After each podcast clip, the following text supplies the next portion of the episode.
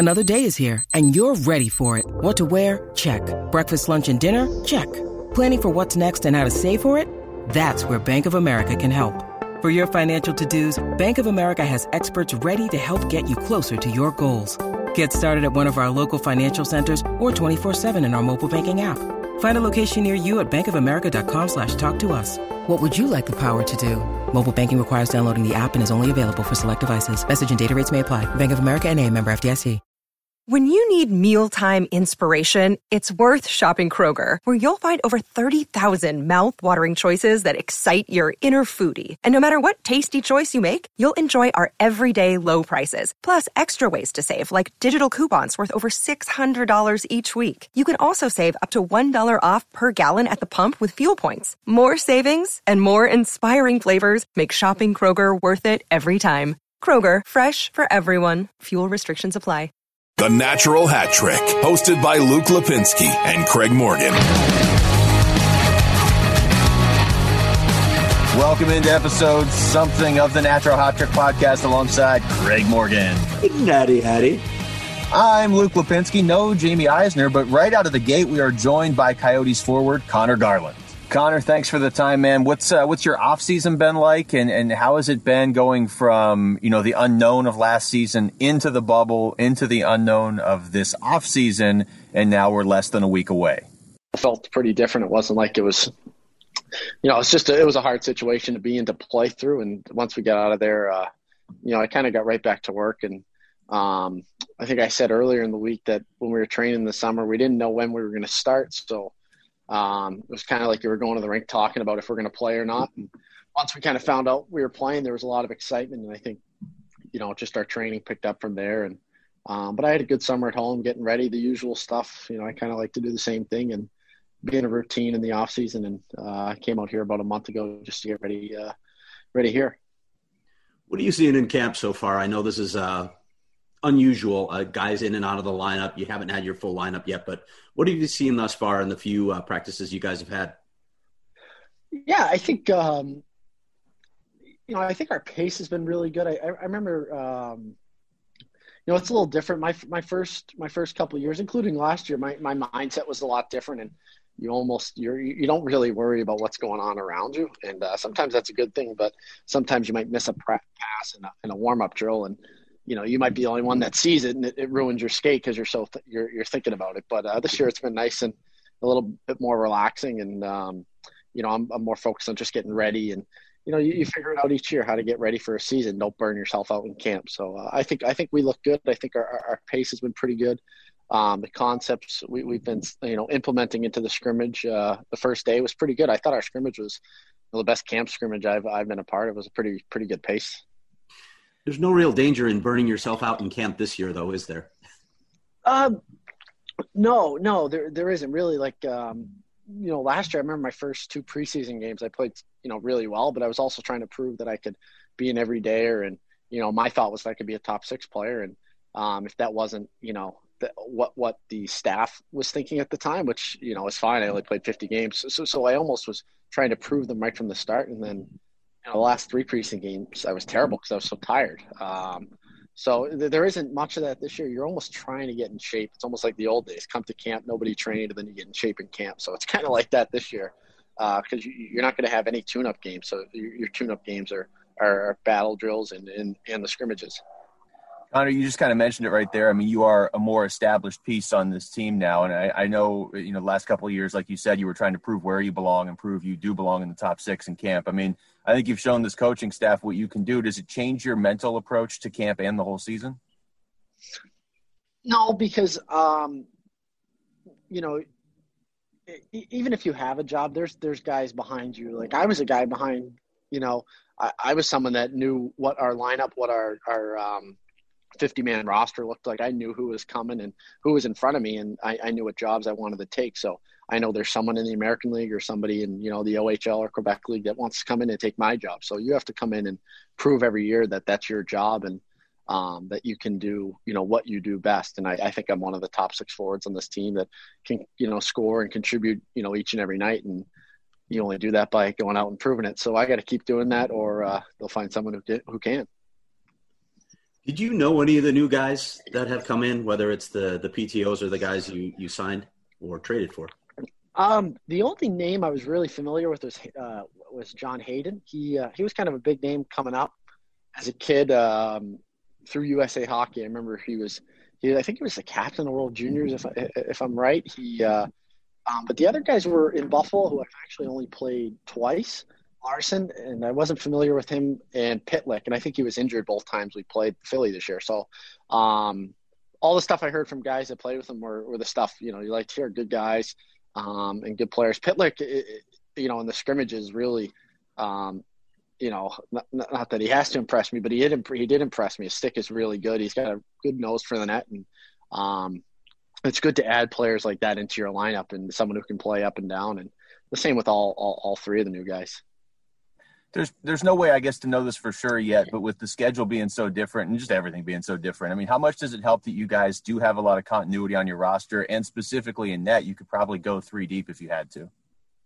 Yeah, yeah, Hill, Hillsy's very very underrated. I play. He's probably my longest tenured uh, teammate and uh, a very good guy, very good goalie, likes to compete and. Um, having three goalies and, and someone like Hilsey for the year is going to help us a ton in practice because he'll they'll stay out as long as you need him if he's not if he's not going. But uh, Rance and Darcy, obviously, a lot of people rate them as the best tandem, and um, I would I would have a hard time not putting Darcy as you know top top goalie in the league, if not um, you know top two or three. So. Um, yeah, we're very fortunate with our goalie crew, and especially this year, it's it's so compacted that you know there's there's not many goalies that go back to backs. So um, it'll be nice to lean on all three of those guys. Conor, let's get to your off season a little bit. I wrote a story, obviously, uh, a little bit earlier, which, and I'm exaggerating a little bit here, sort of got interpreted as you don't like to score goals anymore. You just want to be Adam Oates and get a lot of assists. So, can you talk a little bit about, about your focus this year, and and tell us also why you hate scoring goals now? Yeah, well, I mean, there's nobody. I mean, I don't know if you ever watch a, uh, the practices. I mean, I celebrate on probably every every goal I score, every goal I score in practice. There's no. I mean, I used to get in trouble. I played at Shattuck St. Mary's for a year, and uh, they they used to tell me to stop celebrating in practice because you know we'd score on a two on one, and I would be jumping into the glass. And I think it's more of maybe an East Coast thing or something that I know a lot of Boston guys that do it, but in the Midwest they don't, they didn't do it, so it's strange for them to see. But no, I love scoring. I, I love I love hockey. I love the joy of of scoring. I like the joy of you know playing and battling. So when you score, there's there's nothing like it. it really is true. There's no there's no feeling like you know scoring in the NHL and a big goal or a winning goal or you know winning a game. Those feelings are undescribable. So um, no, I want to score as many goals as I can. I, the, the thing I was saying is.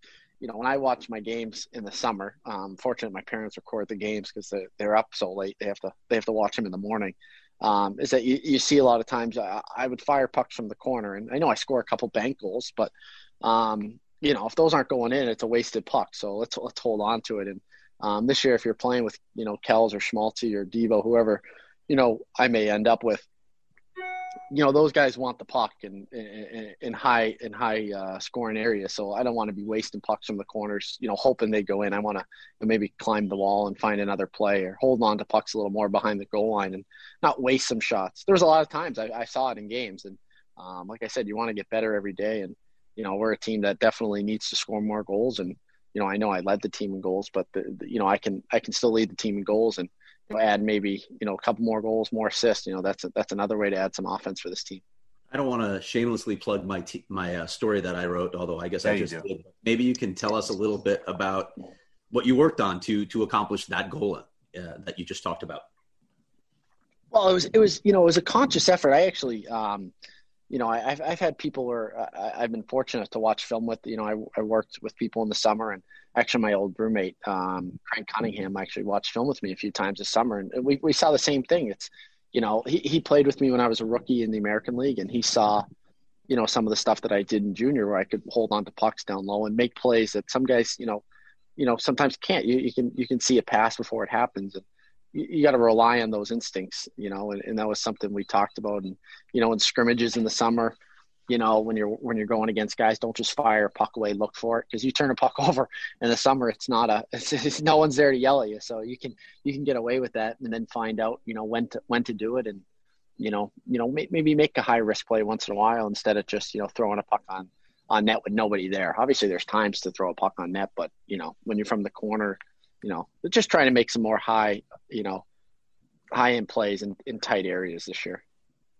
Conor, you're one of the guys that consistently is willing to go to the net. I mean, we've seen you score with the puck go off your face. We've seen we've seen you score all different kinds of ways. When you talk about instinct, has that always been an instinct of yours to attack the net? Because it doesn't seem like it is for for everybody around the league necessarily. Uh, no, it, it wasn't. I think um, you know one of the reasons I spent the years in the minors is because in junior, um, I would hang behind the net, and and it worked. It worked, you know, well for me. I you know I led the country in scoring twice, coming out from behind the net a lot. Just our defense would rim the puck, and I'd pick it up off the wall and find somebody.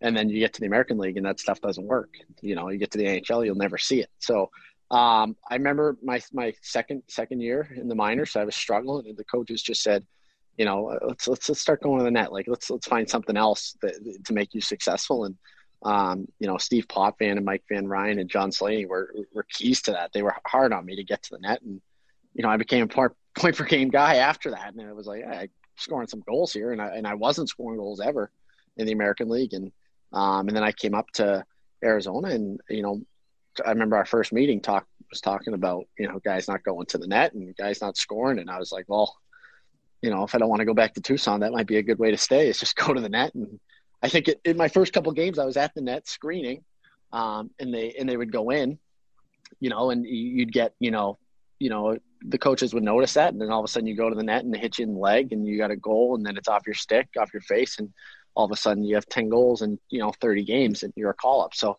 that's kind of how it went for me, and you know I just the same thing last year, and it, it had success, and you know I don't want to change that because you know I don't have the best shot, but I can get into those areas where I can score from it's no secret that this team needs to find a little more offense. Rick has talked about it that that 0.3 to 0.5 more goals per game. How do you guys accomplish that as a group? Um, yeah, it's it's it's so it's it's hard to it's hard to pinpoint because um, you know we, we really we really need to get some offense. It's it's I, I think it's you know we we just have to have a mindset of you know when we get into those areas we have to score because we do have games where we have so many chances and you're up on the bench, it hits a post, we get bounces. And I feel like the best teams convert on those bounces. I don't see, you know, Crosby, you know, or Guentzel or guys on Pittsburgh or Boston where, where they're missing these chances that many times. And, and maybe it's a mindset or maybe it's, you know, they work on that a lot, but we definitely have to get more of a killer instinct in tight and, uh, and know that, you know, we might not get, you know, 15 grade A chances, you know, from the style we play, but we get 10, we got to convert on three of them. And, uh, you know, I think that you start converting on those chances, you get confidence, and you play with a little more swagger, and you know, you know, then you start you start to score more. It just happens. It's you know, it's how it's always happened. When you have confidence, the net looks bigger. You know, you start scoring more goals.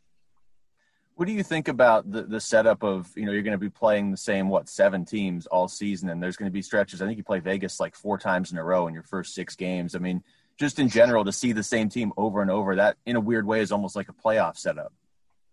Yeah, it's it's. I think we're um, definitely in a tough division. Um, Vegas is, you know, on paper one or two. I think Colorado's probably right behind them. They're both wagons built to win a lot of playoff games. Um, you know, and, and, and it's going to be a good test for us right out of the gate. So two against San Jose, who's, you know, I think a very underrated team, very injured last year. And uh, this year they got everybody back. So that's another huge test. So those first six games are going to be huge because they're four point games every night. And, uh, you know, I know the intensity of a division game, you know, in March.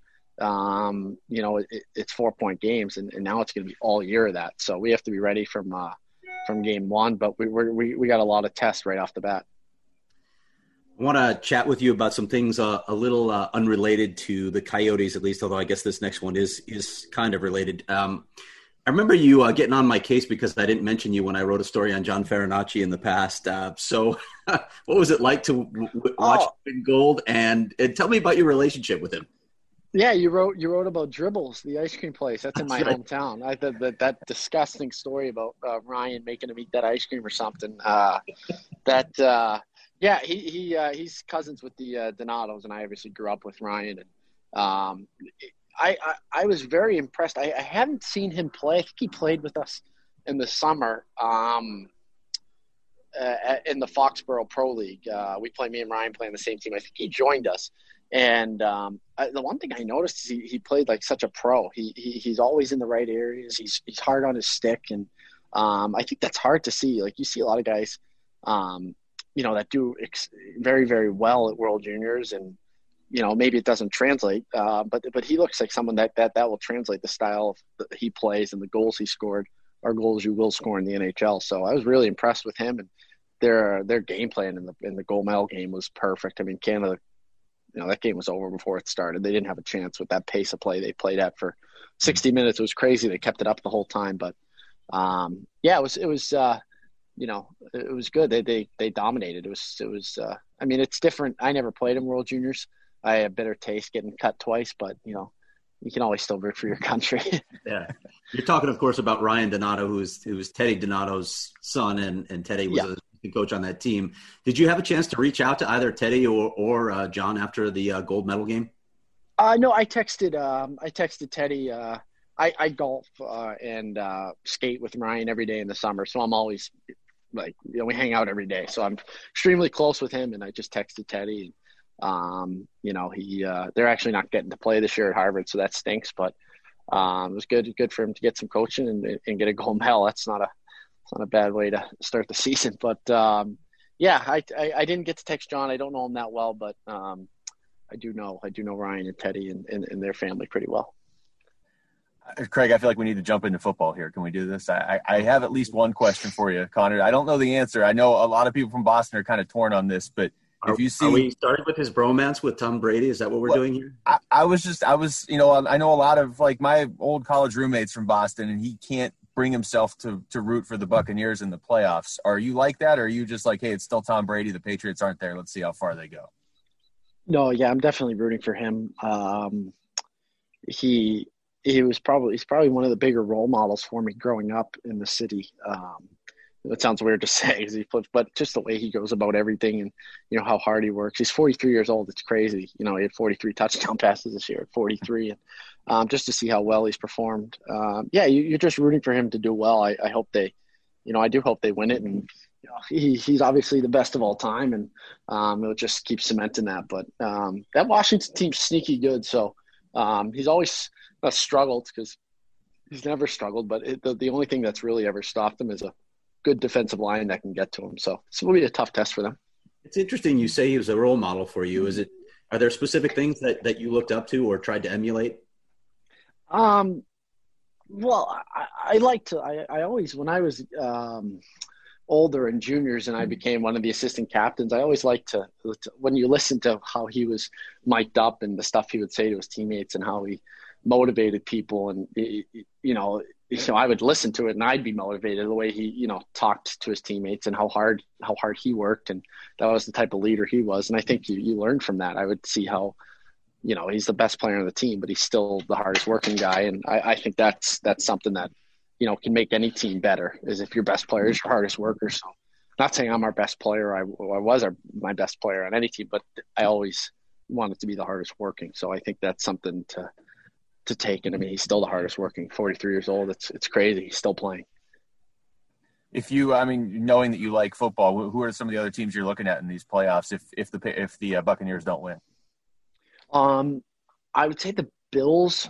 I mean, I, I just think they look so good this year. Um, actually, Chick Chick was, I believe, family friends with the owners of the uh, of the team. Um, I think he grew up with their daughter, and they actually took us out on the field for warm ups last year before our Sabres game. I think our Sabres game was on a Monday and they played on a Sunday uh, afternoon. So we went there and um, that was pretty cool. So I kind of, you know, became, you know, I'll root for them. Obviously the Patriots are out. So the, so the Bills and uh, the Bucks, but I think both, both teams, I mean, they look great. And um, I think the Bucks should come out of the, uh, of the NFC, I, the Packers and, and Saints are always good, but they never win. So I would take I would take the Bucks and the Bills to come out. Doesn't he? Chychrun, Chychrun knows everybody, doesn't he? He knows Lamar Jackson too, doesn't he? Yeah, Lamar was at our game in Florida. Yeah, he's Chick's a celebrity. were you uh, were you surprised that the Patriots didn't sneak in? No, um, they lost to some bad, bad teams early. They lost to the Dolphins. I mean, excuse me, they lost to uh, the Broncos, um, and then they only beat the Jets by three, I think, in like week eight. I mean, they it's just it was it was almost harder to watch this year just because you would every Sunday you knew they were winning or it was going to be a close game. So it's like you had 16 weeks of entertainment, and this year it was almost like you know there's games are over by the, by the third quarter, and you know they weren't ever marching down the field, you know, every drive. So it was a little different this year, and um, yeah, it's it's, it's definitely odd. I, I don't know how people do it. I mean, I don't know what I'm gonna. You know, they got to get a quarterback because it was I was spoiled. I I grew up with Tom as my quarterback, and then that's, you know, this is the first year without him. I'm 24. I'm a Bears fan, so I'm still yeah. waiting. yeah, your best your best quarter your best quarterback since I've been alive was Rex Grossman. uh, here, this I promise this is my Luke, last I'm football need question. You need to take over the interview. Yeah, that's, that's fine. I, I have one more football one. Uh, Conor, if you guys, if you could get Jimmy Garoppolo back, would you do it, or is it is it time to draft somebody? No, I think um, with how good the defense is, I, I I don't know why Bill doesn't just draft defense guys every year and then find offensive players to plug in because that seems what's what's worked. He's drafted, you know, Richard Seymour, like Vince Wilfork, all these guys, Hightower, Collins. He always drafts great defensive players, and then we end up drafting in the first round a guy like Sony Michel or, you know, this the new guy N'Keal Harry, who haven't really taken off yet. So he should just stick to drafting defense, and then uh, you know get Garoppolo, Matthew Stafford, you know Matt Ryan might be available if they can get a quarterback, you know Ryan Fitzpatrick, someone who can game manage and win games 24, 21, 17 you know that's that's what they did for 20 years and it worked you know so i don't know why we would want to change it up. I noticed he didn't mention rex grossman there craig so carry on. No. Oh, or Trubisky. wow yeah oh. seriously like the best bears quarterback that anyone can talk about in in their entire history is sid luckman and i can't even remember what decade he played in. It was before i was born. But like my dad says, Jim Harbaugh or not Jim Harbaugh, uh, uh, Jim McMahon is the best quarterback the Bears have ever had, which is scary. I know they won a Super Bowl, but they won it because they had a, a the D, right? Yeah, ridiculous defense and Walter Payton. yeah, it wasn't Jim McMahon. Still waiting, and and yeah, it's gonna. I don't, I don't understand how a franchise can be so bad at evaluating quarterbacks for its entire history, but that's the case in Chicago. Uh, it's a um, lot of luck. What's yeah. that? It's all luck. I think these teams just, I mean, Mahomes was drafted 10th, Rodgers 25th, uh, Watson was late in the draft, Lamar. I mean, uh, it's it's rare to see a guy come out at number one and just take off. So it's, I don't know. I mean, it's the only position you really need, and you can go eight and eight, then you put a good team around them, and you're, you know, in the playoffs. So it's, it can't be that hard. It's funny. All those guys you mentioned went after Mitch Trubisky. Bears moved up to draft. Um, let's move on to a different topic because uh, I'm getting a little sour here now. Um, a few things I wanted to ask you about before we get to listener questions. Um, you mentioned the goal celebrations before and how much you like doing it. I saw you do one in uh, the shootout drills the other day where you celebrated like crazy. If hockey were a little bit more individualistic, if it, if the culture weren't so team oriented, what would you like to do for a celly? And then what's what's the best celly you've ever seen? Um, well, I used to do um, when I was 19 years old and arrogant. Um, I would I would always stick twirl after I scored, and uh, if I could take a few of them back, I would. But that was that was what I used to do in junior, and um, sometimes get carried away and do it do it for longer uh, than I should. But uh, best one I've ever seen. That's a tough. That's a tough question. I, I think that uh, that I. I mean, my favorite of all time is one I didn't. I wasn't a part of. I think Marc Savard when he scored the OT winner against Philly in game. I think it was one or two in the uh, Eastern Conference semifinals in uh, 2010 or 2009. Um, he threw a stick over the glass in the garden after he came back from his concussions. I thought that was that was just how, you know, uh, raw it was and how excited he was seeing that. Uh, Theo Fleury's, um, you know, that was pretty good. But yeah, I'm trying to think. That's um, we we had one in junior where I uh, it's actually I would stick twirl, so I, I scored in a shootout um, to like kind of go up one, and they had one more guy to go, and I stick twirled, and then he went and scored to tie it up, and they stick twirled, and then a couple guys went, and then Barbashev went, um, and he won it, and he he did the stick twirl the whole way down the ice. So it was like four guys in the shootout ended up doing it, but we came out on top. Uh, but then we played them like the next night, and they beat us like six to three or something, and I think every goal they scored they stick rolled. So I was like, I might have to stop here. I can't, I can't, I can't be doing this anymore. So uh, that was that was probably my favorite when we won, and then you know you, you I ate it the next night. You got anything? Um, Go ahead. Well, I, I I just I've heard I've heard the legends that you're like the guy to talk to about coffee, uh, either in the valley or just around the NHL. And I know I don't have the listener questions in front of me, but I know a lot of them were about that. So I mean, is this legit, Conor? Are you like a legitimate coffee connoisseur?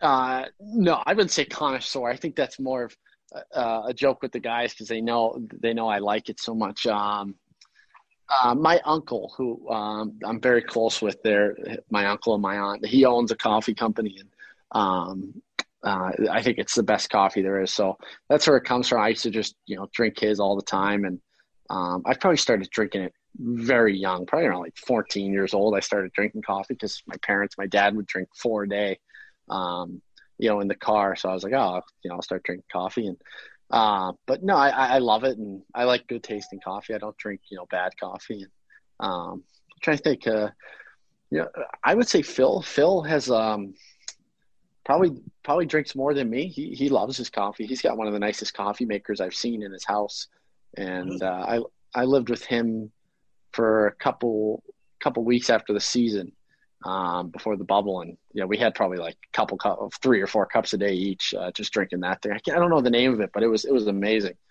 So how do you drink your coffee?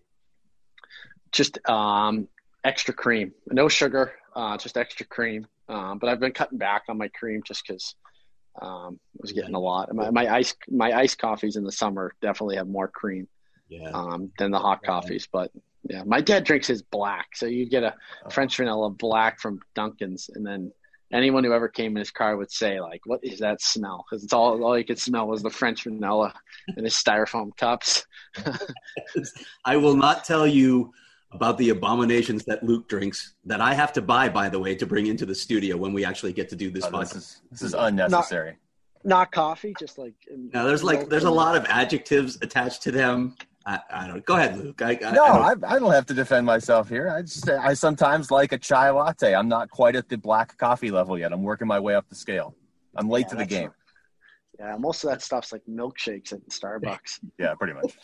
I've, I've, I've, brought, I think I brought pumpkin spice lattes into the uh, studio as well. But if you feel like we need to move on here, Luke, this is yes. Your, I, I think we should get to listener questions. Yeah, yeah, we can go to listener questions. This is worse than Trubisky.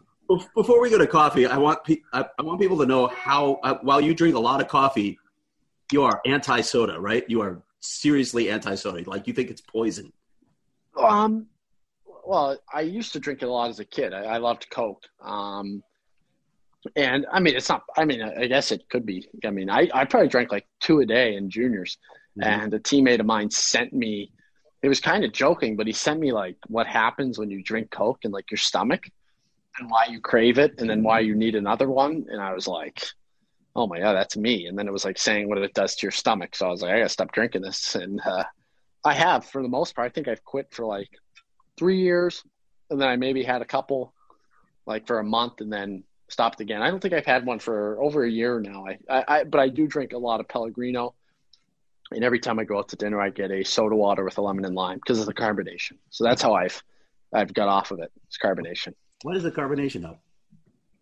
Because uh, that's what Coke is. It's the reason everybody likes Coke is like the first sip, that like you know the fizz, whatever you know, like the the bubbles, um, and that's the carbonation. So Pellegrino and and the soda water has the same thing. It's not the same taste, but you know, like it fills you up a little bit. My girlfriend drinks, I mean, I don't know how many Diet Cokes. She drinks like, you know, I think she has two a day or something. And then when she's hungry, she says she just drinks a Diet Coke and it fills her up. So I don't know what's in that stuff, but it can't be good. you want to get into the listener questions? Yeah, I've got them here now. Um, okay. Well, some of these are, are pretty random. Um, Shocking. Let's see. We'll start with uh, we'll start with loyal Sif. Hard hitting question. What's your favorite kind of pie? Wow. Okay, we're going everywhere here. favorite kind of pie? Probably just apple. I'm not a pie. Um, not a pie guy at all. I don't think I've even. Um, big carrot cake. That, that would be like if I have a carrot cake. Uh, we go out to eat with my aunt and uncle and parents. Um, at this Italian restaurant in Boston, uh, Campanelli, excuse me, in Braintree, uh, and there's a carrot cake there. That's that's my go-to carrot cake. No no pies. Uh, Chris Chris has a good one here. Who's he asked who's some of the, the funniest trash talking you've ever heard on the ice so far. But I mean, in terms of that, just like who are the biggest trash talkers you've either played with or against around the league? Um, uh, Nick Cousins probably. I mean, um, he he he was he was talking a lot in uh, in the bubble when we played him in that preseason game, and then uh, he was someone I very I very much liked when he was here. He's a very nice guy, and um, we actually were going at it in the bubble, and then we were in the elevator going up together, and just started laughing like because we're kind of the same way, both competitive, and you know, we were losing, we weren't playing good that game, and he knew it, so he kind of like dug in a little bit. So um, probably him, but I mean, there isn't much of it. I mean, it used to seem like he used to always see it, you know, every game, but now I, I don't hear any of it really. Hmm, that's it, interesting. I wonder why it's gone away a little bit. More, more in practice. I mean, we we usually like if a guy misses a pass, that's when I hear most of it. Or you mess up a drill, you know, that's you know, that's when you hear it. You don't even hear it in the game much. Well, yeah. I mean, what is what is that like? I guess playing in the bubble isn't even the same as what you guys are about to play in, but you can hear everything that's said, whether it's the coaches or you know other players talking to each other. Is that did it take a while to adapt to that, or was it just kind of this is hockey once they drop the puck? Uh, yeah, that it was hockey. It was it, it definitely like you spent more time thinking about it, and then um, the best part about playoffs is you know everybody finishes their hits you know every big hit and i think we actually got a piece of Yoshi. i think uh, a fish finished Yoshi first shift which obviously is part of the game plan and um, you know everybody went nuts and uh, i think that was you're like okay it doesn't matter crowd or not like we're gonna you know big hit we're making our own energy so it didn't it, the, the no crowd didn't affect us at all and i don't think it will affect us again this year I think that's pretty much it, Craig. Most of the listener questions we asked a version of. Do you have anything else, or? Well, they, they want to know how many goals you're going to score off your face this season. It seems a little disrespectful to me, but I think they'll take it. Anyway. I, I already already lost, you know, my my teeth, the top of my teeth, in in our first practice. So I know I saw that. Uh, you came back quickly just, though.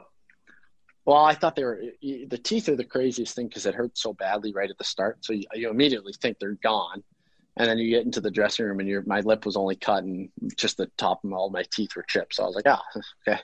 But I'm on the ice thinking I'm five. I'm the next day is in the dentist. Oh. I did have, you know, one one of our listeners did have a good question for you, and I, I kind of know how you feel about this already, but I'll figure I'll put it out for for the uh, podcast. Uh, do you feel any extra pressure because this is a contract year for you? Um, that's a good question. Uh, no, I, I don't think so. I've I I've been in a con a contract year, you know, starting in the American League. So that was a little more pressure because you're thinking you have to get a job somewhere else if you don't have a good year. You know, they might not restrict you. You might have to sign in Europe. So that that's more pressure. Um, no, I think um, you know what I've done for the last year and a half is you know shown that I can play in the NHL, and whatever I do this year will show you know what my worth is. And um, no, I don't think I, I don't like to think about it or I don't I mean I see contracts that come out and you go oh, you, you, know you do what everybody else does it's not like you don't look at what other people are getting but that's not my job that's my agent's job that's why I pay him and um, you know I think the only pressure would be is that you want to have a good year so you can stay here you don't want I mean I really like it here I think uh, you know I want to help make the Arizona Coyotes a winner for year in and year out and a team that's hard to come in to play against and you know that that isn't what it you know kind of has been for the last you know a little bit. You want to change it here, and I want to be a part of that, and um, that would be where the pressure is. That you know you want to have a good year. That the Coyotes is a team that wants to keep you, and you know you're not signing somewhere else. All right, one last one. We'll let you go here. Um, this is a good question, actually. Um, what's it like seeing yourself in NHL video games? You agree with your rating, and do you play as yourself often? I don't play um, video games anymore. I played them my first year. Um, or I played played a lot in the American League with the guys because we lived in the same apartment. And then this year, I mean, I haven't opened up my video games since uh, since probably I left for the bubble. So um, I get I get text messages from my buddies when they they'll send me a picture like you know I picked you in a deck or something or you know or or I fought. But uh, no, I don't play uh, NHL or any of that stuff. Um, I'm sure my rating can't be that high. I would guess. I probably guessed around an 80 or something, but um, I I used to love it as a kid. Oh my! I spent hours on it as a kid on the computer. Owen Nolan, two thousand one. That was uh, that was that was my that was my game as a kid. Used to used to be the Bruins, and so you know that was it. That was that was that was as good as it got for first grade uh, Conor. All right, man. Thank you so much for taking all this time to talk with us, and really, really, really appreciated. Uh, great insights too. No, no worries. Uh, we'll see you guys tonight at the scrimmage. Yeah, thanks a lot, Conor. Good luck this year, man. All right, thank you. Talk to you. Take care. Bye. All right, good stuff there from uh, from a guy the Coyotes are definitely counting on this season, Craig. I mean, it, it is interesting to see his career. I thought it was really interesting that he sort of explained the anomaly where he wasn't scoring nearly as many goals in the AHL as he does now in the NHL, and obviously the Coyotes need it, like you said. Yeah, I wrote about that. I remember when he came up and was on that binge, uh, how he just basically remade his entire game, and he talked about you know the Tucson staff playing a big role in that. But Steve Sullivan was also a, you know a guy who played a big role in that, and a guy who knows very much what Conor Garland went through. He's a small guy himself that had to remake his game a bit to survive in the NHL, and really at a time when you know it wasn't as easy to be a smaller player. So that that's an incredible story because look, I'll be honest when when Conor Garland came on board initially with this franchise, I didn't think he was going to make it in the NHL because I saw the style of play he played at his size and thought that's not going to work in the NHL. But then he did what he did. He revamped his entire game, and look at him now. Rick Tocchet talks about needing more offense from a bunch of guys. You hope you just get a little bump from from everybody. Not a lot of people talk about how much more Conor can do, but I, do think there's more offense in his game. I mean, I think he could be a 25, maybe he could be a 30 goal scorer. I know he thinks he can do it. And that would be just an unbelievable story if this guy became a 30 goal scorer in the NHL with, with all the work that he has put in. You, you know, you, you listen to him talk, and I don't think it's anything new to Coyotes fans, but just when you hear him talk, you realize just how intelligently and how motivated he is when he approaches the game. We were watching a practice the other day, and this is not the first time this has come up, but I mean, it, it's it's hard to to not watch him and be like, man, I wish everybody played as intensely as he does. You know what I mean? Like there are there are players in this league that are a lot bigger in stature or you know have had a clearer path to the NHL, but they just don't work as hard as he does. And you know, if it was just hard work, then he wouldn't be producing. He's obviously got skill too, but if everybody approached the game the way he does, this would be the, the caliber of play in this league would be even higher. Yeah, and I, I, I don't want to I don't want to say guys don't work hard. I think it's like what you said near the end. It's really it's more about playing the game the right way, and I yeah. think he can be an example for a bunch of guys on this roster. The way he goes to the net, the way he goes to the hard areas, that is something that Rick Tocchet is obviously looking for from a number of key guys, a number of young players that are part of this core. They need to do that this season if they're going to have success. But with Conor, you know, g- going back to what you said earlier about him, he's one of the best interviews in the locker room, and you know this already. Uh, I mean, reporters always find this handful of guys that are just go-to guys because you know you're always going to get something good from them. He's approachable all the time. He's articulate. He's thoughtful. He's insightful. I mean, he's just he's unbelievable. As as a reporter, you love to have guys like this to deal with. Yeah, easy to root for. Certainly, I think even if you're just a, a fan of hockey, not necessarily a Coyotes fan, if you're just impartial. But you're right. I mean, and, and, look, some of those guys like Brad Richardson aren't here now, so it's, it's for, for, your purposes. You, you yeah, you're going to be leaning on Conor even more. But yeah, just a just a good player to have, not only for what he does on the ice, but it, it is interesting. He's kind of emerged as somebody that can lead by example on this team. It's not like he's been in the league for 10 years either. You know, like you said a couple years ago, I don't even know that many people were expecting him to be a consistent player. And it, he, he just said it right there. He was basically still proving himself in training camp last season. Let me ask you this: uh, the, with Derek Stepan gone, the Coyotes have to name another alternate captain, and they may choose, you know, one of those veterans that's going in the final year of their contract for one year. But could you see Conor Garland wearing an A? I would do it. Uh, I do think he plays a similar style to what Rick Tocchet wants his team to play. You know what I mean? Like I, am sure if we had talk here right now, and we are like, "Hey, pick like one or two guys on your team you want the whole team to play." Like Conor would be right there. Might be at the top of the list, honestly. I would do it simply because you figure he's going to be here for a longer time than you know maybe a vet that like you said maybe is only going to be here this season. So you sort of set the foundation going forward. I think he is a big part of that leadership group whether he gets an alternate title or not. Yeah. He checks all the boxes too for what you need from that guy. I mean and part of that let's be honest part of that is being a public face a media face. So if you're a guy that can can do interviews the way he does interviews that that reflects well on the team. And I, I think it's a good example for teammates to see a guy face the media the way he does. Yeah, well, and he earned it. I mean, leading scorer too last season, leading goal scorer too. So it's it's not like it's just like, hey, he's a good guy and he's fun to talk to. He, was, he make a case he was their best player at times last year. Um, all right, let's go. Let's let's stick with the Coyotes here since camp's been going for eh, a little under a week. Just your general thoughts of what you have seen so far, and, and let's let's start with the fact that they do look a little bit different.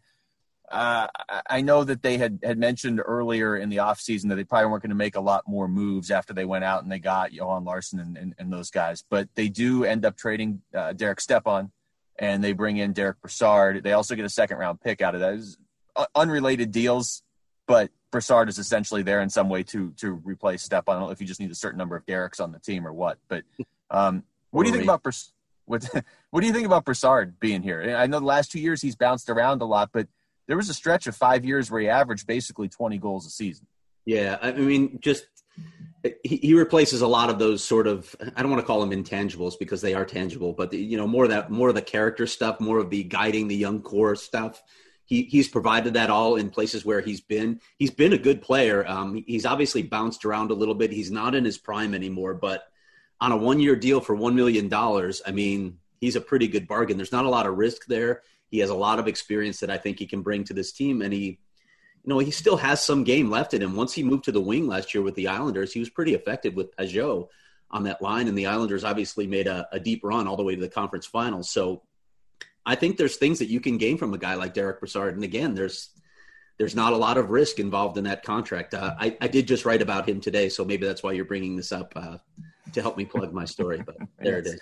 You know I'm here for you. Um, anybody really stood out for you at camp? It's funny. Conor just mentioned that the the scrimmage was one of the the higher levels of, of scrimmage he's ever had. They went all out. I mean, they had the scoreboard going. They had NHL officials. They had full length intermissions. I. Th- that felt like a real game on uh, was that Wednesday afternoon, Tuesday afternoon? Yeah. Wednesday, yeah, and they they have to right because they only have a basically a week of camp. Let's face it, next week is practices before the season, so they have to treat those scrimmages like preseason games because they don't get any preseason games. So they had to ratchet up the intensity. Rick Tocchet really wanted to see that. You know, talking to him after that scrimmage, he he said, "Yeah, it was okay. I, I didn't see anything that I didn't like. I didn't see anything that really got me excited. He's he's looking for guys to make plays." looking for guys to fill roles to me, Luke, right now it just it just feels so disjointed because you're still missing key guys from the lineup, so you can't really see what your lines or your pairs are going to look like. This is a really tough situation for coaches, obviously for the teams as well, but for coaches to try and figure out what they're going to do with their lineup. This is a really tough situation when you don't have all of your guys yet to look at. I know that we have talked about this before, and we we touched on it a little bit with with Conor uh, earlier in the show. But to have three goalies, and look, it's not like you're going into the season, you're like, hey, we want Adin Hill to be our number one. But there are going to be a lot of stretches where not only are you playing three games in four nights, you're seeing the same team for two or three of those games, depending on the situation. And, you know, yeah, exactly. And you don't really, I know some goalies can play both halves of a back to back, but you're going to want to pace yourself this year. I think we're going to see most teams' third goalie at some point. And so I don't know if you ranked everybody's third goalie. I feel like Adin Hill's probably towards the top of that list. I think Raanta's right near the top of the number twos in the NHL, and Kuemper definitely is right near the top of the number ones. The Coyotes have had a hard time scoring in the past, and it's not like they added scoring in the offseason, really. But with goaltending, I mean, that is it's always the great equalizer, but it's it could be a huge advantage for them this year. Completely agree. It's a huge strength for them this year. Uh, wrote about this as well. I, I do think that, like in this division, since you're only talking about division play, it's either them or Vegas that has the best goaltending situation. Yeah. So that's a nice thing to fall back on. It's a critical position, obviously. They also have their defense core completely intact, assuming, you know, they're all going to be healthy. Alex Goligoski was skating today. I think Nick Hjalmarsson's going to miss the scrimmage tonight, but we expect those guys to play in the season. So there's that continuity. Those sorts of things can really help uh, at least anchor a team, and that is this team's identity. Again, though, they they have to find a little more offense if they're going to be a playoff team. What do you think the dynamic's going to be like league wide, where you are only playing the same teams in your division? So in in a way, like what Toronto and Ottawa are doing uh, is almost so far removed from what the Coyotes and Vegas are doing because they're never going to see them in, unless they're in the Final Four.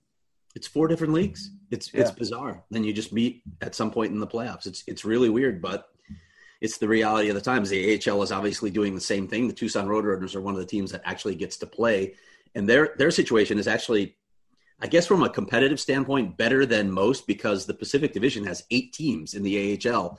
No other team, no other divisions close to that. So it's kind of cool for them. They get to play more games between 38 and 40. I was told by their president Bob Hoffman that's a really important part of this whole equation of what's happening this season as well. Development of the prospects, the younger guys. Those guys are going to get to play more games. That means something. But it's still, you know, you still have to shake out which guys are going to actually be in the AHL, which guys are going to be on the taxi squad. It's got to be so confusing planning all of this. Do you think you know when you listen a lot of the the national media on hockey does originate out of Canada? Do you think they're going to acknowledge that there are any other teams? Uh, I, I, don't pay attention to any Canadian media. I'm sorry. Oh, okay. well, that's good. But let's just say for somebody that may, might randomly pay attention to Canadian media, do you think they're going to treat this like a seven-team season and push for a Canadian division next year too? I think some outlets might do just that. Yeah. yeah interesting. Interesting. Uh, any other thoughts on the Coyotes before we go big picture around the NHL? Not really. Just, uh, just curious how they're going to manage this all. We, we have games in a week. it's crazy. Seriously. I mean, yeah, the NHL season starts what next Wednesday. The Coyotes will start on Thursday. San Jose. I mean, I guess we can start there when we go around the league. That is an interesting situation in the sense that the Coyotes basically have a roommate right now. Yeah, practicing at the Ice Den. Those practices are closed to media, by the way. Imagine having to try to cover that team when you can't even get in and watch them practice. It's a bizarre situation, and we still don't have official word on whether they're actually going to be playing games at Gila River Arena. I've heard a lot of hints that they are but nothing official yet coming from the Sharks or the NHL. That that's a really bizarre situation. I can't imagine. Well, actually, ASU can imagine it, but imagine not playing any home games. yeah, no, that's uh, that's weird. And they are a team that that struggled last year. Although it is a good point that that team was was pretty beat up as well. What's um, what division should we just start? Let's start over. Let's start in that Canadian division. Are we going to do predictions here? Sure. Um, North Division, you mean? Yes. Why couldn't they call it the Canadian division? Is there anything more boring than directionals? No, we're calling it the Canadian division. I, I mean, understand. They, they going back to like Norris and Smythe before they went to North. Where did you come out on the whole helmet sponsorship and division sponsorship thing? I, I don't know why people are so upset about that. I mean, look, I as I said to someone, I I think I wrote this actually. I don't want to see jerseys just littered with patches all over the place and ads everywhere. But I don't think it's going to come to that. I think part of what people have to understand with those European leagues, the reason that they're littered with patches, they don't make as much revenue from those sponsors. So they, they they're going to put a bunch of them on to just make up the money. But when you get like a title sponsor for a jersey, that's worth a lot of money. If you try and put others on, you're not going to make as much money in the NHL. So I don't think we're going to see that. But the idea of a subtle sticker not in the case of the Penguins, of course, but no. What's the the Penguins are like the only one where it looks bad? ginormous. It's ginormous. I'm like, wow, okay. I hope they got a little more money from PPG for that because that was the only one where I looked and said, eh, that one's not so great. But yeah, they got that money on helmets. I don't care about the division names having sponsors. Like, when is that ever going to come up? Other than like if you read NHL.com, do you think there's a writer or a broadcaster out there that's going to mention the sponsor's name when they talk no. about a division? And they don't need to because I mean, what, what, the league's already got the money from it being there. Like it's not like they're getting paid by how many times we all mention the the sponsor. The only thing I I, I do agree with people when they get upset or when people are like when when the counter argument is. Oh, this is only for one year and then it'll be gone. Get over it. Like I don't, I don't think when a league realizes they can make money, they're going to suddenly stop doing it next year.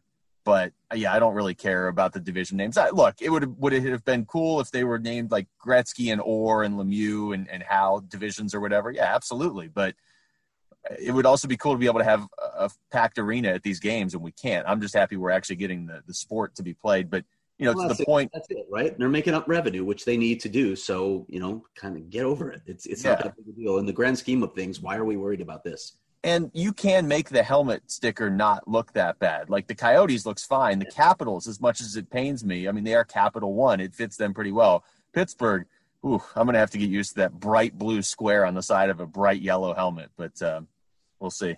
Whatever whatever gets them money for Jim Rutherford to spend on a defenseman I don't want on the roster, I guess we have to take it. Uh, and also, you know, big picture, I I've maintained all along where I don't want to see advertising is on NFL helmets and hockey jerseys.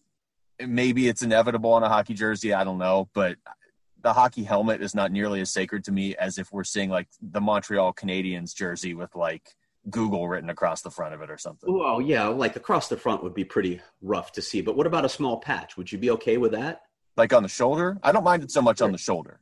Yeah. Yeah, that's fine. I don't yeah, mind. I don't want to see like the sponsor replace the name of the team on the front of the jersey. That would be too far. But again, I don't I don't think the NHL's going that route. I know people some people believe in this slippery slope conspiracy theory. I, I don't. I don't I don't think the NHL wants to do that.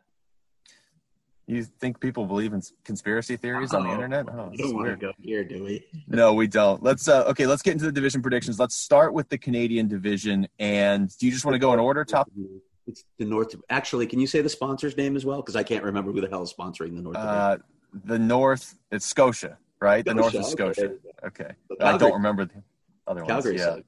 Yeah. Okay. Um do you just want to go in order? Yeah, I mean, we could we could just like go. Yeah, yeah, that's fine. I'll just I'll just run through my seven and then you give me your seven and we'll we'll compare them. I have uh, Toronto, Edmonton, Calgary, Vancouver, Winnipeg, Montreal, Ottawa. We are almost identical here. We flipped Edmonton and Calgary. So I have Toronto, Calgary, Edmonton, Vancouver, Winnipeg, Montreal, and Ottawa. Okay, can you explain to me the love affair with the Montreal Canadiens? If even if you just look at Vegas odds, Montreal's either third or fourth. Something about that Canadian media we talked about earlier. Well, yeah, but it's No, going up against other Canadian media. Yeah, they made a flurry of moves. Uh, they still don't have great play at center. Uh, I look at this roster and it's not a playoff roster. Sorry, I don't see how Montreal makes the playoffs in that division. Maybe they've I'm got wrong. a better chance than other teams because they're in a seven-team division versus an eight-team division. So I guess by numbers, that there's a better percentage chance of them making it. But when you look at the teams that they have to leapfrog, I mean, maybe they could leap the leapfrog the Jets if if, if we see that trend continue. But I mean, I think Toronto, Calgary, and Edmonton are definitely playoff teams. And I, I mean, I saw enough from Vancouver, even though I don't think they're nearly as good as some people think they are. I, I think that's a playoff team. I don't think people fully appreciate if you live outside of Canada how fun that division's going to be because remember every team's media and fans has unrealistic expectations and they all think their teams are definitely winning the cup and how dare us even question it. So when Montreal finishes 6th behind five Canadian teams mind you, it's going to get ugly. Yeah. I don't think Ottawa's fans think they're going to win the cup, but there are a lot of them that think that they are now a playoff team with all the moves that they have made, and they are not a playoff team. I will just say this: I would love it if Ottawa made the playoffs in that division because that means Vancouver, Winnipeg, Calgary. Somebody's going to be really upset. I just don't think Ottawa can do it. But Which, uh, team do you think would be the most fun for an American audience to see miss the playoffs from a Canadian, one of the Canadian teams? oh, Toronto. Okay, it's either Toronto. Toronto or Vancouver. I mean, Yeah, yeah, because Vancouver, their fans and media believe they are as good as Toronto it, this year. Um, I don't. I mean, Toronto. If Toronto missed the playoffs with that lineup, then they would have to probably take a year off after that. they probably have to trade some players, some key players. Or yeah, maybe to like the desert where they Yeah. train. It's an interesting thought. Or are we going to adopt a team in these other divisions? Who are you adopting in this Canadian division? I gotta. I have to. It's either Calgary or Edmonton, just because of the Coyotes connections. Yeah. Okay. It's We'll, we'll adopt them. Yeah, By the way, that's going to be the greatest rivalry this season Oh when uh, when you're gonna Yeah. ratchet that thing up on ten more notches. The Battle you- of Alberta is gonna be. It's gonna be like the bloodbath of Alberta now. Can you imagine if uh, if Zack Kassian and Matthew Tkachuk have that interaction they had last year, and then they played three more games in a row in the, the next week? Yeah. Um, okay, I don't have the division names. Let's go to Tampa's division. That's what we should call this division because it's Tampa and seven other teams. Okay. It is. It is. I know this is gonna shock you that they, they chose this name, but it's called the Central, Ooh, okay. which makes no sense with with Tampa and Florida in it, of course, but that's okay. Do you have the sponsor? This to me, by the way, I no, I don't remember. I, I remember that Honda is the sponsor of the West Division. That's that's all I remember, and I will forget that in two weeks. But let's talk about the teams in the Central because, in my opinion, this is the weakest division in the NHL. Yes. I have a hard time getting four teams that are worthy of the playoffs in this division, unless, yeah, I, and I don't know. I should say that, but he, he- here's my here's what I'm having a hard time with this division. Nikita Kucherov's out. Yeah. I mean, and they're going to have the cup hangover. So, are they going to really come out of the gates enough to win this division? I know they're they're the best team in the division when healthy, but what are your thoughts on Tampa? I think I still think they're the team to beat because now they for them it was so clearly mental. And uh, have they have they officially ruled Kucherov out for the playoffs or is it just regular season? Regular season. Yeah, I mean, Um, but but it's standing. So yeah. As as far as winning the division, I mean, I, I'm still going to take Tampa to win the division, but I absolutely, you're right. I see a path where they just kind of coast through the first half of the season because they know they'll make it. There's not really much other competition in this division. If I was going to pick somebody else, I would have picked Dallas, but they're going to have a hard time starting the season on time now with with what they have going on. Right, and, and I, I mean, Dallas was they were incredible to watch in the bubble, but I'm not sure I believe that that's real. I'm not sure that they're going to replicate that. I, this is an aging roster. I'm I'm not fully on board with Dallas, although I, I love some of their young players. Miro Heiskanen is No, he's yeah. a Norris Trophy winner at some point. He's he's a wonder, but up front, I think they're aging a little bit. I'm not sure about Dallas. I think they're a playoff team, but I don't know that this team is going to be consistent enough to win the division. So here's here's the crazy thing that I did, and and, and I'll admit this is crazy, and, and it's probably not going to happen. Tampa Detroit? will probably still win this. di- Uh, no, not, I'm I'm not insane. It's a crazy. Um, Tampa probably still win the division, but because of the Kucherov situation and the Cup hangover, I'm going to go crazy and I'm going to pick Carolina to win the division. I knew it. I knew you were going to do something like that. Okay, Uh, Carolina's a good team. they are a good team, and and with the issues that Tampa and Dallas are going to have, I mean, I could see them doing it. I don't I don't think they're going to make a, a deep playoff run in spite of that. Um, because I think Tampa will get its act together by then and be ready to make another run. Although it's it's hard to repeat, as we know. But here's here's my order right now: Carolina, Tampa, Dallas, Nashville, edging out Columbus for the fourth Ooh. spot, fourth Okay. playoff spot. Florida, Chicago, Detroit. Chicago, which has no centers now. It's like Yeah. quarterback. Hey, At least you have had a quarterback in the past or a center in the past, yeah, not a quarterback. Doc out, Jonathan Toews out. Uh, hey, Dylan Strome is your number one center now. Hey, look, he Uh, well, finally ascended to number one center status. That's Yeah. all, all it took was everybody else leaving. Um, okay, well, I, I do have Tampa one. I have Carolina two, Dallas three. I went Columbus over Nashville, and I'll be honest, I wanted to move Florida up, but I remember last year buying into Florida like three different times, including going into the bubble, and they were just not. So that that team should be better than they are. But I have Florida sixth, Chicago seventh, and Detroit fifteenth. If like if they add an AHL team, they will go ahead of Detroit. And that is the Central Division brought to you by Discover, Craig. Okay, thank you. And now for the East Division, brought to us by Uh, hold on, hold on. The East Division, of, if, of course, is brought to us by Mass Mutual. And I would say this is the toughest division. Yes, I agree. This is the best division in hockey. Um, There, there's okay. there's going to be at least one good team that misses the playoffs from this division. Yeah, I think there's going to be two. And I fear one of them is going to be Pittsburgh. But uh, I'm going to go. This is hard to pick this order, isn't it? It you really is. and while you, you see traditional strengths, you look at teams like Pittsburgh, Washington, and Boston. They're all aging. They're all eroding a bit. So I don't know how far that erosion takes them down, or if it takes them down at all. I don't know what to think of the Islanders' run last year. I don't know how much the Rangers are going to move up, and so uh, I'll, I'll let you go first. All of that led me to pick someone else to win the division, but you go first. Oh, well, that means either Buffalo or Philadelphia for you. I think you. Um, there. Uh, I'm going to go with Boston one. I just out of I still respect a ton of what that team uh, can do. I agree with what you're saying though. They're a candidate to drop off. I just Washington two, and I think it's going to be very close. I have Philadelphia third. I have Pittsburgh fourth. I can't imagine Crosby letting them miss, although they don't do anything when they get there now anyway. So who knows? Right. The Islanders I have fifth. I have the Rangers sixth, but I do think they're going to be a lot better this year. Buffalo seventh, and and I eagerly await all of the uh, people in a month asking whether or not Buffalo is going to win the cup this year when they start five and two, and then New Jersey eighth. I mean that's that's a brutal draw for New Jersey. Our bottom four are the same, actually. I have the Islanders, Rangers, Buffalo, New Jersey as well. So all those teams missing, which is, boy, the Islanders went to the conference final last year. To miss the playoffs is Yeah, that would be big. And then the Rangers, you know, I, I agree with you. I think they will be better, but the, they just happen to play in the best division in hockey. For the top four, I picked Philadelphia to win this division this year. Ugh, Then I went Boston two, Washington three, Pittsburgh four.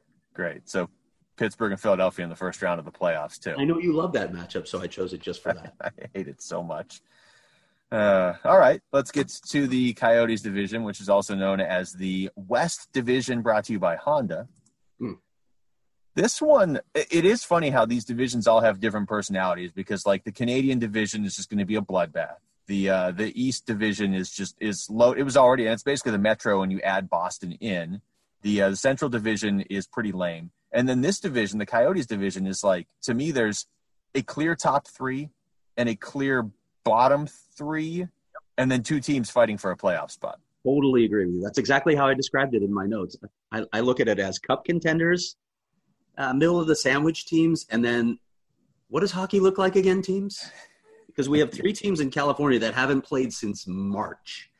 Yeah, it's been 10 months. I have talked to so many analysts, so many former players who think that is going to be huge early in the season. What did they get? They got three extra days of training camp. That's it to yeah, prepare yeah. for the season. That when they finally take the ice, it will have been 10 months, more than 10, 10 months. months since about 10 months since they played a game for LA, Anaheim, and San Jose. So you don't have any exhibition games. You don't have any way of working out the kinks. I think all those teams are going to struggle early. And in a 56 game season, that's all it takes. Yeah, and they're also, I mean, just in general, they are behind the other teams in this division right. talent wise. LA is intriguing to me, not so much this year, but they are stockpiling some good young talent, and they have kind of quietly done. They yeah. Do. So, but and I, I don't believe in what they did last. Like people are talking, oh my God, they finished so well. Well, they won their final seven games after they were out of the playoffs and there was no pressure. We've seen that act play out before, including here in Arizona. It's yeah. not a big deal. It, it's so much easier to play games like that. I don't think that that's going to translate. First of all, I don't I don't believe in momentum from one season to the next anyway. But with with the hurdles they face with being you know still rebuilding and not having played in ten months, I don't see LA as a playoff team. No, but down the line, this is. I mean, you you should enjoy your time where, where LA is in the rearview mirror while it lasts because they do have a lot of good prospects that they've. You know, Quinton Byfield they got with the second pick in the draft, and I really like him. But they've gotten other guys like late first round, early second round. They've been able to pick up over the last couple years, and it's like, oh, okay, you see him in the World Juniors too. Uh, I'll let you go first in this one, Craig. Okay. By the way, what's it like to get a top two pick and get a center? Man, you know, what's it like to have a first round pick? Yeah. Well, uh, that's how much how much could the Coyotes use Quinton Byfield? He hasn't even played an NHL game yet. Yeah. All right, here's my order of finish in the West Division brought to us by Honda. It's the last time I'll say that. Colorado. You could be driving a Honda, Craig. I, I, I used to, but I do not anymore. So, oh, okay. So Colorado. Yes. Vegas, St. Louis, mm-hmm. and now for the sandwich teams. I'm taking Arizona to make the playoffs over the Minnesota Wild. So Arizona fourth, Minnesota fifth, LA sixth, Anaheim seventh, San Jose eighth. Wow, we have almost the exact same. I have Colorado, Vegas, St. Louis. I do have Arizona making it over Minnesota, although they seem to have a hard time with Minnesota. That you can't.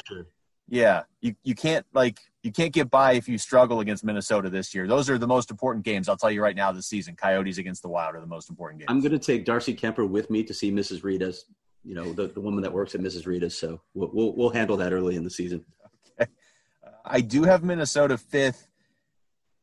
I was torn on sixth, and I'm I'm gonna this way I'll make this pick, and I can blame it on Conor Garland if it's wrong. But you know he did he did touch on something that I was thinking. San Jose was pretty beat up last year. There is still talent on that team. I'll take San Jose sixth, LA seventh, but LA is certainly on the rise. Anaheim, man, I've been in Anaheim's uh, corner in the past. I've had their back. That is not a good hockey team right now. Yeah, yeah, they're not. And and but the I don't have San Jose up higher because I don't think it's easy playing an all road schedule. Yeah, that's fair. That is a good point. And I, they they are a weird team because they have some really good players, and then they just kind of have a huge drop off to the rest of their team. It, I'll be interested to see how they come together as a team if they do. And you know, to your point, when you're playing these teams that haven't played in 10 months, the Coyotes open with San Jose. Those are a couple games you could steal right off the bat, hopefully, because that's when San Jose is playing their first games in 10 months. They are playing their games in an opposing arena, home and like they, they've got some adjusting to do. So mm-hmm. hopefully the Coyotes can jump on them early because then, yeah, it's, it's Vegas, then Vegas, then Vegas, then Vegas. it's ridiculous, man. Yeah. Yeah. Well, starts here very uh, very shortly, so it's uh, it's it's good to, to finally have hockey back. What about uh, anything outside of the uh, division predictions? Anything you want to go? Any any big any big stories outside of just predictions here you have? I'm curious to see where Pierre Luc Dubois ends up now that he wants out of Columbus. Yeah. You know, and, uh, I think he's a I think he's a number one center. I don't think he's a franchise center, but I liked I, have liked what I've seen from him recently. So that will be interesting to see how that situation plays out because that kind of player can alter a team's fortunes. Yeah, I, I would take him if they wanted to ship him to uh, to Arizona or certainly to Pittsburgh. I don't think they'll ship him to Pittsburgh since they're in the same division, but that's that's one of those guys where it is. That's a good way to define it. I think in the past we've always just said, "Hey, do you have a number one center?" There's a second level, right? There's franchise centers, and he's not that. But I think you feel pretty comfortable going into a playoff series if Pierre Luc Dubois is your number one center. Um, Jonathan Toews, do we have much of an update on him? No, no, we don't.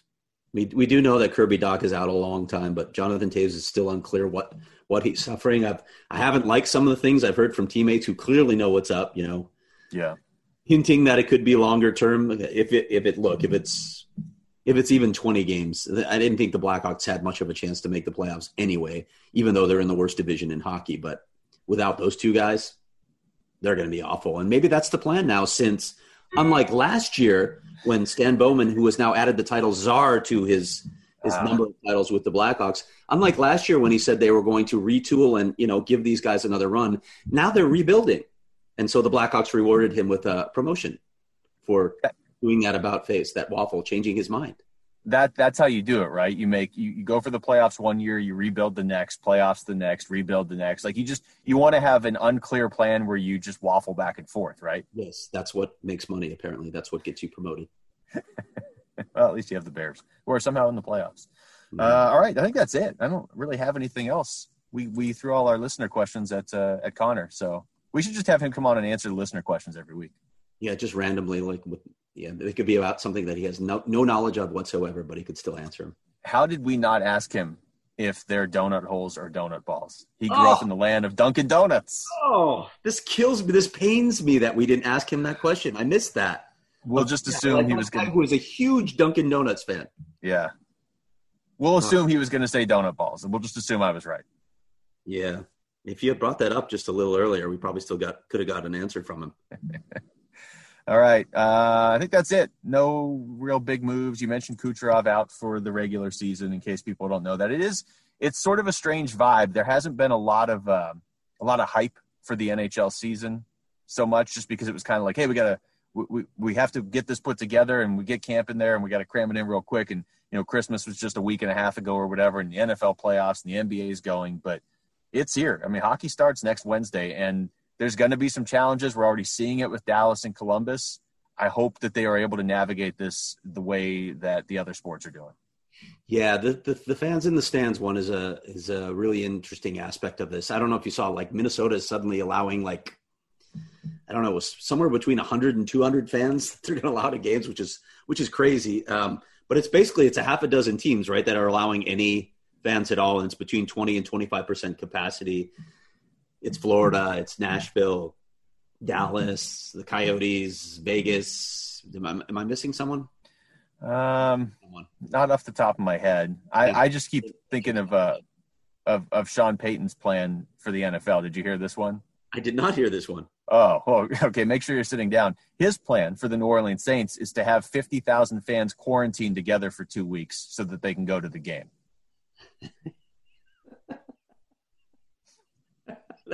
All right.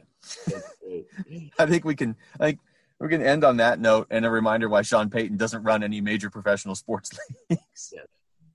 All right, that's going to do it for us. For Craig Morgan, thanks to Conor Garland. I'm Luke Lapinski. Thanks to you for listening to the Natural Hat Trick Podcast.